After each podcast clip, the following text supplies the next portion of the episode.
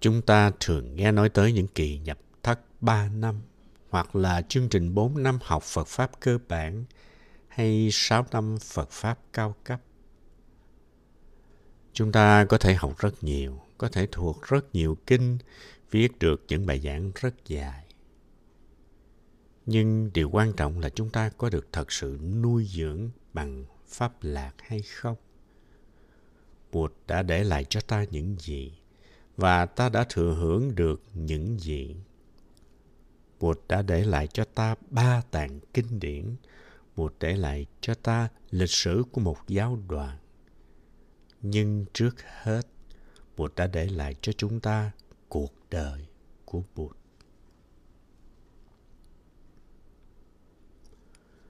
Cuộc đời của Bụt có nghĩa là sự sống của Bụt. Bụt đã sống như thế nào? Bụt có phải là một nhà trí thức không? Bụt có phải là một nhà văn viết hết từ bộ sách này sang bộ sách khác hay không?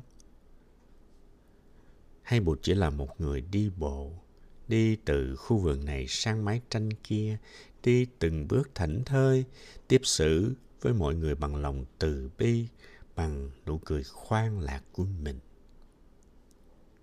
Bụt là như vậy. Bụt không phải là một nhà trí thức, Bụt không phải là một nhà nghiên cứu, Bụt không phải là một người tổ chức. Bụt không phải là một uy quyền cầm đầu một giáo hội lớn lao. Bụt chẳng qua là một ông thầy tu, một ông thầy tu có lòng từ bi lớn và có tuệ giác lớn. Và quanh Bụt có những người học trò, có những người bạn. Họ cũng muốn làm như Bụt, đi bộ từng bước thảnh thơi, đi xin thức ăn mỗi ngày để tiếp xúc và độ đời, thực tập hơi thở, thực tập chánh niệm. Chính vì thế Bụt đã cứu giúp cho không biết bao nhiêu người, không phải giúp bằng cách tổ chức cứu trợ có hàng trăm triệu, mà giúp bằng cách dạy cho người ta biết đi, đứng, nói, cười, thở và chuyển hóa. Và Bụt là một người vui tươi, không rầu rĩ. Ngài có một nụ cười sống mãi 2.500 năm cho tới tận bây giờ. Đời sống của Bụt là thông điệp của Ngài. Thông điệp đó ta phải tiếp nhận cho được. Còn những hệ thống tư tưởng trong đạo Bụt liên hệ gì với đời sống của Ngài? Có liên hệ gì với an lạc hạnh phúc trong sự sống của Ngài? Câu hỏi đó chúng ta sẽ phải đặt ra. Có những giờ phút nghe như là huyền sử về cuộc đời Bụt. Ví dụ những giờ phút Ngài ngọa bệnh ở Vaisali, bệnh nặng đến nỗi thầy Anan phải ra bên ngoài đứng khóc. Nhưng sau đó Bụt lành bệnh và cho triệu các thầy trong vùng đến để nói chuyện. Bụt biết Ngài sẽ tịch trong một thời gian ngắn.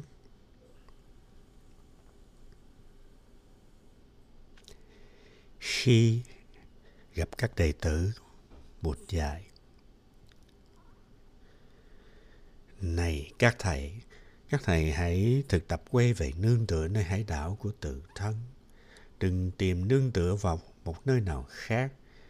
Vì nơi hải đảo tự thân vốn có Bụt, có Pháp, có Tăng. Đừng tìm kiếm nơi khác. Không cần đi đâu xa. Ở trong tâm ta đã có đủ hết những gì mà ta muốn tìm, muốn kiếm. Đó là những giây phút rất ấm cúng và màu nhiệm. Chỉ có thầy với trò ngồi với nhau thôi. Lời dạy ấy cho ta thấy một tình thương rất lớn. Và khi thầy trò lên đường đi về phương Bắc, thì có lúc Bụt quay lại và đưa mắt nhìn thành phố Vaisali một lần chót. Bụt nhìn với tất cả chánh niệm. Kinh ghi chép rằng Đức Thế Tôn ngoái lại nhìn thành phố Vaisali bằng đôi mắt của, một con voi chúa. Rồi Ngài mỉm cười hướng về phía Bắc và bước tới. Đó là lần chót Đức Thế Tôn nhìn thành phố Vaisali và Ngài đã nhìn bằng con mắt của chánh niệm, con mắt của một tượng vương. Mỗi bước chân đi của Bụt là một huyền sử, mỗi cái nhìn của Bụt là một huyền sử.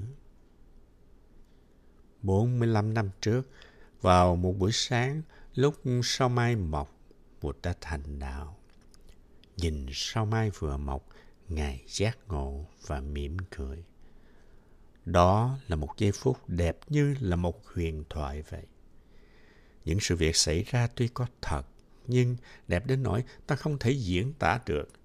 Ta chỉ biết nói, mỗi giây phút trong đời sống của Bụt là một huyền sử.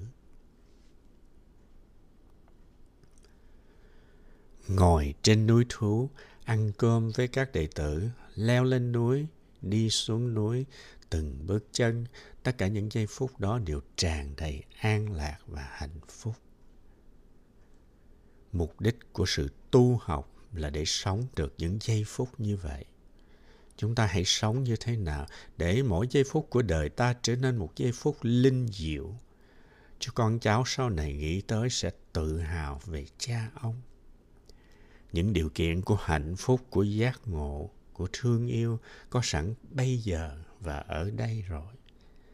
Ta làm thế nào để tiếp xúc để sống an lạc ngay? Đừng đợi 10 năm sau đừng đợi phải nghiên cứu hết cả ba tạng kinh giáo lý của đạo Bụt rồi mới bắt đầu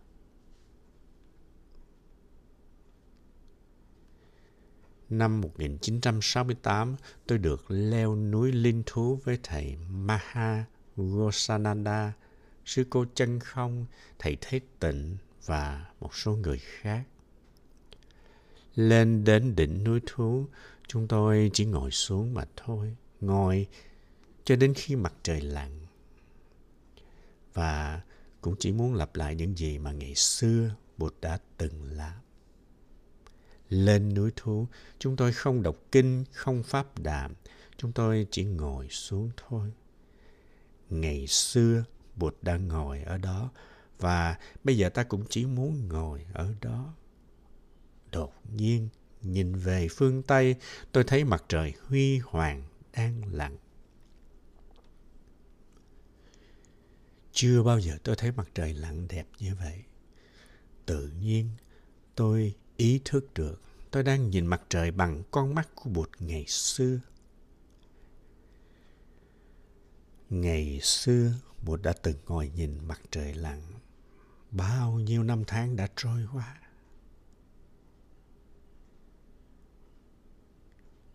Chiều nay mình cũng ngồi như thế, cũng nhìn như thế, không có gì khác. Đức Thế Tôn đã ngồi nhìn mặt trời lặn. Ta sống lại giây phút huyền sử ấy bằng cái nhìn của ta. Khi xuống núi, chúng tôi cũng đi từng bước ý thức.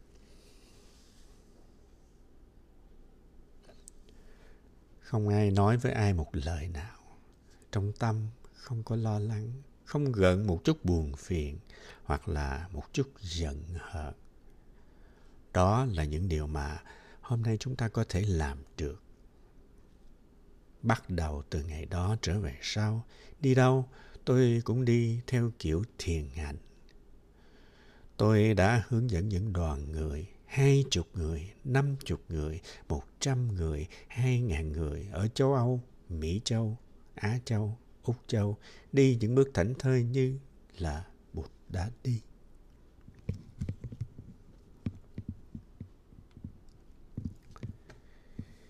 Đi như thế nào, ngồi như thế nào, ăn như thế nào để mỗi giây phút của đời sống ta có thể trở thành huyền sử. Ngày các sư cô chân đức, chân không và chân vị thọ giới trên núi thú, chúng tôi cũng đã thực tập ngồi yên trên ấy. Chúng tôi đã bắt đầu leo lên núi thú từ lúc 4 giờ sáng để kịp chứng kiến giờ phút mặt trời mọc.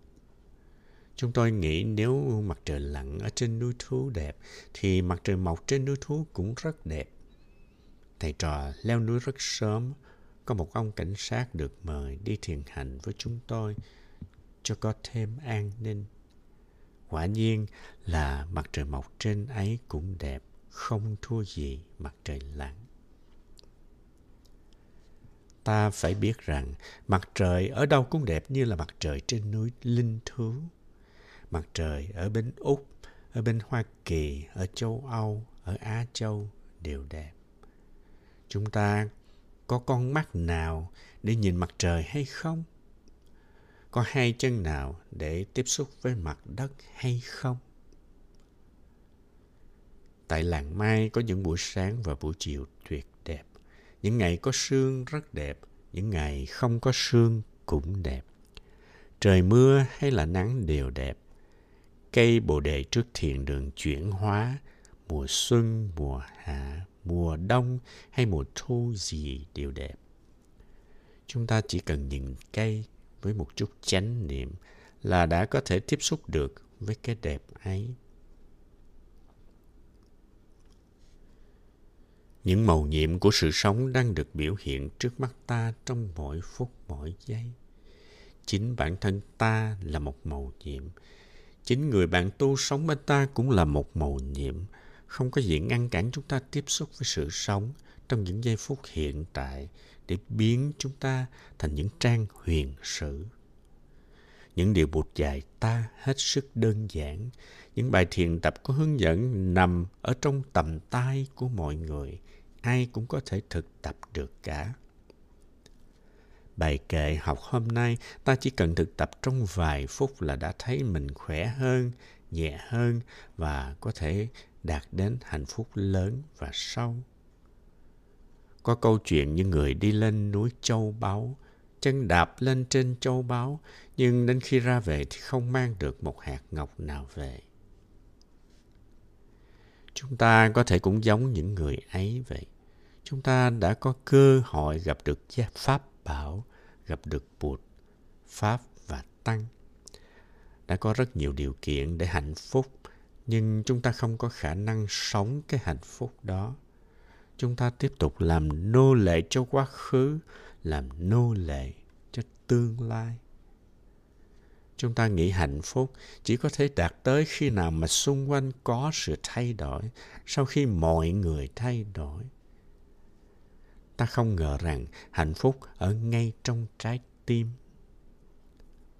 Tu hành cũng như là đào giếng vậy. Nếu chúng ta đào xuống và gặp được mạch nước thì tự nhiên nước ngọt trào ra mạch nước ngọt đó nằm ở ngay trong tâm của chúng ta nguồn suối chánh niệm đó lưu nhuận ở trong tâm do bụt và tổ tiên truyền lại Chúng ta chỉ cần đào sâu thêm một chút là dòng nước ngọt sẽ phun lên.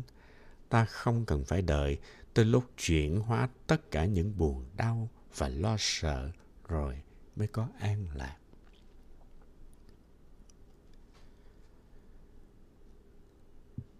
Thời đại của chúng ta. Thời đại của chúng ta là thời đại trong đó mọi người có nhiều lo lắng và sợ hãi. Chúng ta đã được đào tạo và huấn luyện để sống trong lo lắng. Chúng ta lo lắng nhiều quá đến nỗi đã mất đi khả năng an trú ở trong hiện tại. Người nào cũng tên là lê thị lo, người nào cũng tên là nguyễn văn sợ. Chứng bệnh của thời đại là lo lắng và sợ hãi sở dĩ lo lắng và sợ hãi nhiều quá cũng chỉ vì chúng ta quen sống phiêu lãng trong tương lai nhiều quá. Chúng ta cảm thấy bất an, đi không yên, đứng cũng không yên và khi nằm ngủ thì lại sợ ngủ không được. Đi học, sợ không học giỏi. Ngồi thiền cũng sợ ngồi thiền không thông suốt. Cái lo và cái sợ trấn ngự tâm ta. Cho nên cho nên chúng ta cần phải học pháp môn buộc dạy nếu anh trở về được với giây phút hiện tại và an trú được trong giây phút hiện tại thì anh không còn cần gì nữa mà phải lo. Sang ngày mai, anh đâu có thể làm gì được thêm để cho hôm nay có nhiều hạnh phúc hơn đâu. Trong khi đó thì trong giây phút này này, anh thở vào được, anh thở ra được, anh mỉm cười được. Anh có đủ tất cả những điều kiện để tạo ra hạnh phúc. Người ngăn cản không cho anh hạnh phúc chính là anh.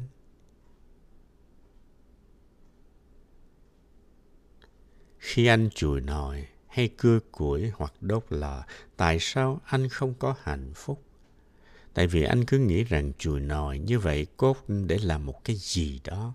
Cưa củi như vậy cũng là để làm một cái gì đó. Anh không thấy rằng cưa củi trước hết là để cưa củi. Được làm việc cưa củi thôi cũng đã là hạnh phúc rồi. Học kinh cũng như cưa củi vậy. Khi ta biết làm trong chánh niệm thì cái nào cũng mang lại an lạc như nhau. Học chữ nho, tiếng Pali, tiếng Phạn làm gì? Trong khi một bước chân hoặc là một hớp trà cũng có thể tạo thành những giây phút huyền thoại. Trở về an lạc trong giây phút hiện tại, anh sẽ thấy giây phút đó nuôi dưỡng và chuyển hóa anh. Có được những giây phút như vậy là có an lạc và thanh tịnh.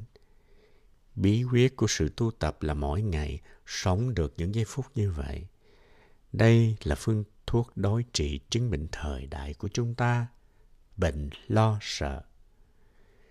Những chứng ưu uất, stress, những bệnh tâm thần của ta đều phát xuất từ áp lực của lo sợ. Và sự lo sợ của những người khác thì lại thúc đẩy nỗi lo sợ của ta. Thấy người ta lo mình cũng sinh lo mình không thể thản nhiên được từ đó phát sinh ra một nỗi lo tập thể. Thế giới chúng ta đang bị thiêu đốt bởi ngọn lửa của lo sợ, ngọn lửa của bất an. Phương thức của bụt hết sức màu nhiệm. Hãy buông bỏ hết tất cả những lo sợ ấy đi, dầu là lo lắng cho sinh môi, cho tương lai thế giới, cho nạn chân mạng hãy trở về, tự nuôi dưỡng bằng sự sống trong giây phút hiện tại. Rồi anh sẽ thấy anh làm được gì để chuyển hóa tình trạng. Lo lắng suông đâu có ích lợi gì mà chỉ làm băng hoại thêm tình trạng. Vô ưu và quán chiếu là phương thuốc trị liệu cho anh và thời đại của anh.